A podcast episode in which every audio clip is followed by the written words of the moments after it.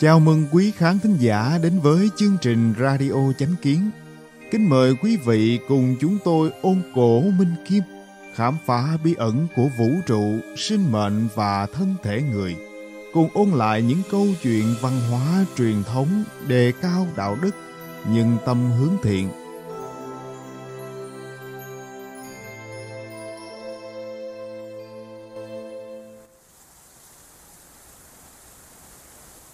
Hôm nay chúng tôi hân hạnh gửi đến quý thính giả câu chuyện về đạo làm quan thời xưa có tựa đề Thương dân như con, thanh bạch như nước.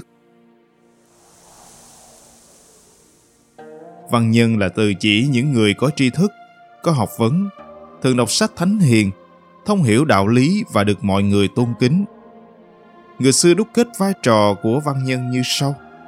Đặt tâm vào trời đất, đặt sinh mệnh vào cuộc sống của nhân dân, kế tục học vấn của thánh nhân, mở ra cuộc sống thái bình cho vạn thế hệ sau. Họ là trụ cột của quốc gia, là tấm gương đạo đức cho mọi người. Chúng ta hãy cùng ôn lại bốn câu chuyện trong vô số những câu chuyện về văn nhân thời xưa.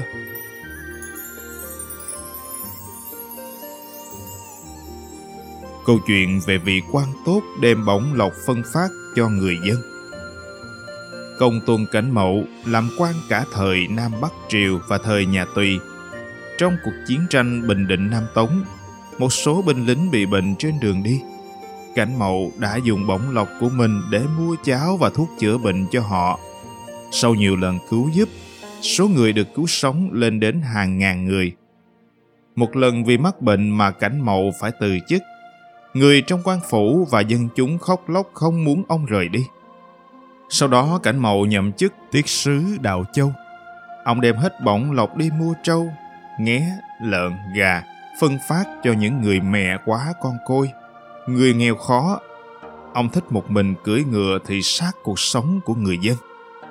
Với người làm việc tốt, ông biểu dương ban thưởng ngay trên công đường. Với người làm việc xấu, ông dạy bảo riêng cho họ cơ hội sửa lỗi. Vì vậy, dân chúng trong vùng ông quản đều trọng lễ nghĩa nhường nhịn, giúp đỡ lẫn nhau. Nam giới trong vùng đều giúp đỡ người khác làm ruộng.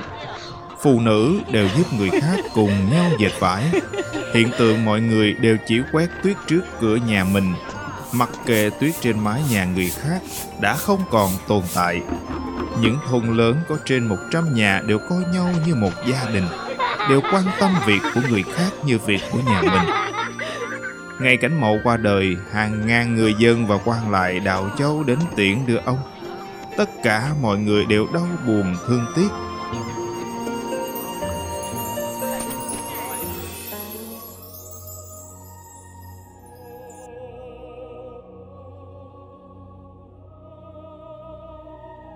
Câu chuyện vị quan lấy tiền của mình nộp thuế thay cho dân Thời nhà Thanh vào năm Khang Hy thứ 17, Mâu Toại nhận chức huyện lệnh huyện Nghi Thủy, tỉnh Sơn Đông.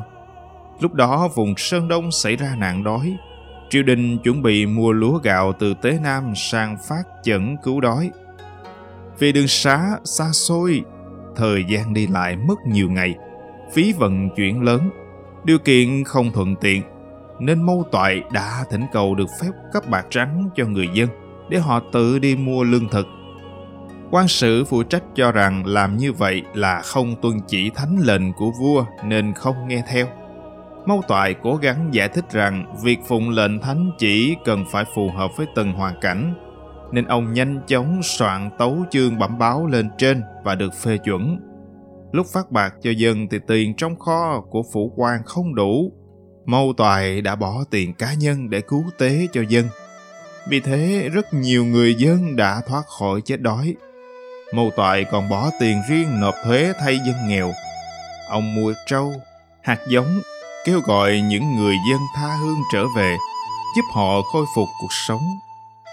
Năm Khang Hy thứ 34, Mâu Toại nhậm chức huyện lệnh Định Hải, tỉnh Triết Giang.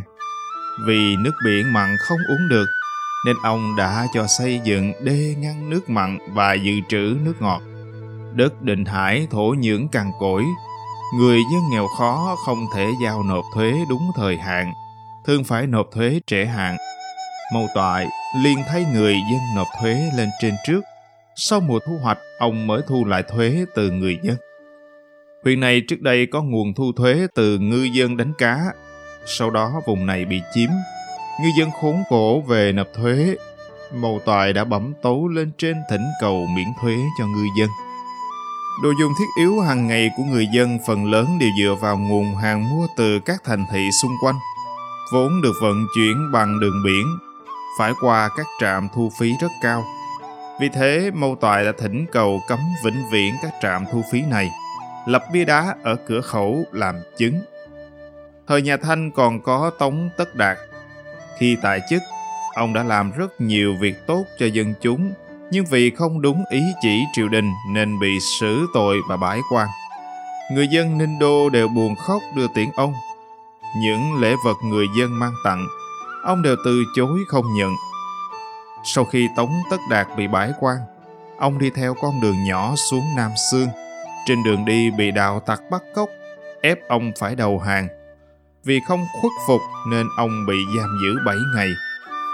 Nửa đêm có khoảng 10 người tay cầm binh khí, treo tường vào nói Tống giả đâu? Chúng tôi đều là người dân ở Ninh Đô. Rồi họ cổng Tống Tất Đạt đi. Tống Tất Đạt đã thoát nạn vô sự. Tống Tất Đạt nghĩ cho người dân nhiều như vậy, nên dân chúng cũng không tiếc sinh mệnh để cứu ông. Sau khi Tống Tất Đạt qua đời, người dân Ninh Đô hàng năm đều cúng bái, tưởng nhớ đến ông. Thang Gia Tương Triều Thanh là người Sơn Tây. Năm thuận trị thứ 8, ông nhận chức huyện lệnh thường thục. Giang Nam mất mùa, thất thu mấy triệu tiền thuế ruộng đất. Triều đình hạ lệnh nghiêm khắc bãi chức những vị quan nào không thu đủ thuế. Thà Gia Tương bị liên lụy mất chức. Người dân lập tức tranh nhau nộp thuế thóc không quá một đêm, đình mất thuế ruộng đất đã nộp đủ. Đồng thời người dân cũng bẩm báo lên triều đình thẩm tra lại vụ việc, thỉnh cầu cho phép Thàn Gia Tương được giữ chức và không bị bắt giam.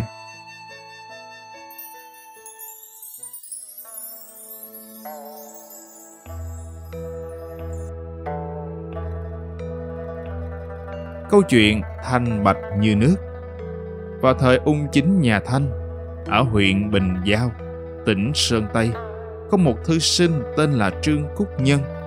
Sau khi đổ đạt, ông được hoàng đế bổ nhiệm làm tri huyện Huy Châu, tỉnh Hà Nam. Trương Cúc Nhân làm quan ngay thẳng và liêm khiết. Ông dùng tất cả bổng lộc của mình chu cấp cho người nghèo. Vợ con ông làm ruộng ở Sơn Tây. Một năm hai vụ thu hoạch lúa đều phải nhờ lái buôn gửi lúa mì đến Huy Châu cho ông. Trương Cúc Nhân không ăn lương thực của Huy Châu và chỉ uống vài ngụm nước của Huy Châu, nên người ta gọi ông là Trương Bạch Thủy. Năm thứ 8 ung chính, Trương Cúc Nhân hết nhiệm kỳ, triều đình thăng chức cho ông lên thành tri phủ Quảng Tây. Được thăng chức là việc tốt, nhưng Trương Cúc Nhân tuổi tác đã cao, lại có lòng nhớ nhà nên không đi nhậm chức. Lúc này, Trương Cúc Nhân hai bàn tay trắng thậm chí không có tiền để về nhà. Một số thương nhân giàu có trong huyện nghe tin đã họp lại cùng nhau quyên 300 lượng bạc, cung kính đưa đến tặng ông. Trương Cúc Nhân gạt đi và nói, Ta lẽ nào lại có thể tham tiền của dân được, rồi một mực từ chối. Một thương nhân giàu có, nổi nóng, mang túi bạc đến một cái giếng và nói với Trương Cúc Nhân, nếu lão già từ chối lần nữa, tôi sẽ ném tất cả số bạc này xuống giếng. Trương Cúc Nhân đành phải nhận. Mấy ngày sau, ông trao tặng 300 lượng bạc này cho những nho sinh nổi tiếng trong huyện, giúp họ xây dựng một thư viện gọi là Bạch Tuyền Thư Viện, làm tròn mơ ước một đời của một nhà nho. Để có đủ lộ phí về quê, Trương Cúc Nhân đã đến làm công ngắn hạn trong một xưởng ép dầu ở phía đông huyện sau hơn 2 tháng, cuối cùng ông cũng kiếm đủ lộ phí để về nhà. Một buổi sáng nọ, Trương Cúc Nhân dậy sớm, một mình rời khỏi huyện Huy Châu. Kết quả là Khi ông nhẹ nhàng mở cửa chính thì thấy có hàng dài người đang ngồi chờ bên đường phố để tiễn ông. Trương Cúc Nhân cảm động, mắt ngấn lệ, bước xuống bậc thềm, khấu tay với mọi người bày tỏ lòng cảm ơn. Đồng thời ông thấy trên đường phố bày đầy các bàn tiệc, nhìn ngút tầm mắt. Trương Cúc Nhân hỏi, Hà người này dài bao nhiêu? Một cụ già trả lời, dài năm dặm từ đống hành đến miếu ngũ long. Ông lại hỏi tiếp, bữa tiệc này có bao nhiêu bạn? Cụ già trả lời, hàng người dài bao nhiêu, bàn tiệc dài bấy nhiêu. Trương Cúc Nhân lập tức bực mình, ném cây gậy gỗ đào trên tay xuống đất, nói, Vậy là đã hủy một đời thanh bạch của ta ông quay lại bước vào nhà. Rất lâu không thấy Trương Đại Nhân đi ra. Các cụ già bàn bạc với huyện lệnh dẫn đầu, đẩy cổng bước vào. Nhìn thấy Trương Cúc Nhân đã treo mình tự vẫn dưới cây bồ kết. Mọi người quỳ xuống khóc nức nở. Vốn là muốn bày tỏ sự kính trọng và ngưỡng mộ đối với Trương Đại Nhân. Nhưng nào ngờ, không những đã làm hủy hoại thanh danh mà còn lại hại chết Trương Đại Nhân. Ngày linh cữu của Trương Cúc Nhân được đưa về Sơn Tây. Suốt 10 dặm đường ở đâu cũng có người, tất cả đều mặc đồ trắng. Người đến lễ tế Trương Cúc Nhân, mỗi người một ly rượu thì đủ đổ đầy nước 100 con suối.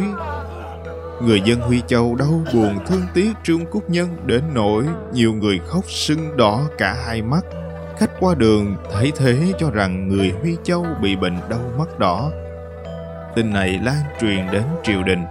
Hoàng đế phái ngự y đến để chữa bệnh cho họ. Sau khi biết được toàn bộ câu chuyện, Hoàng thượng đã đích thân ban tặng một tấm ngự bia với bốn chữ lớn Thanh bạch như nước để ca ngợi đức hạnh của Trương Cúc Nhân.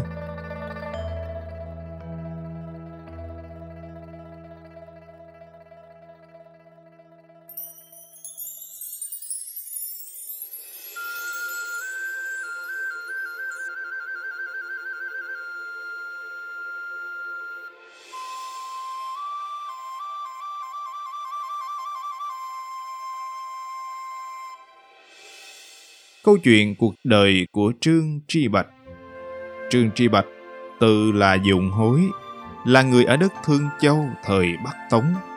Năm đoan cũng thứ hai, ông thi đỗ tiến sĩ, rồi làm quan đến chức ngự sử. Năm thiên thánh thứ ba, tức năm 1025, ông đảm nhiệm chức vụ tể tướng.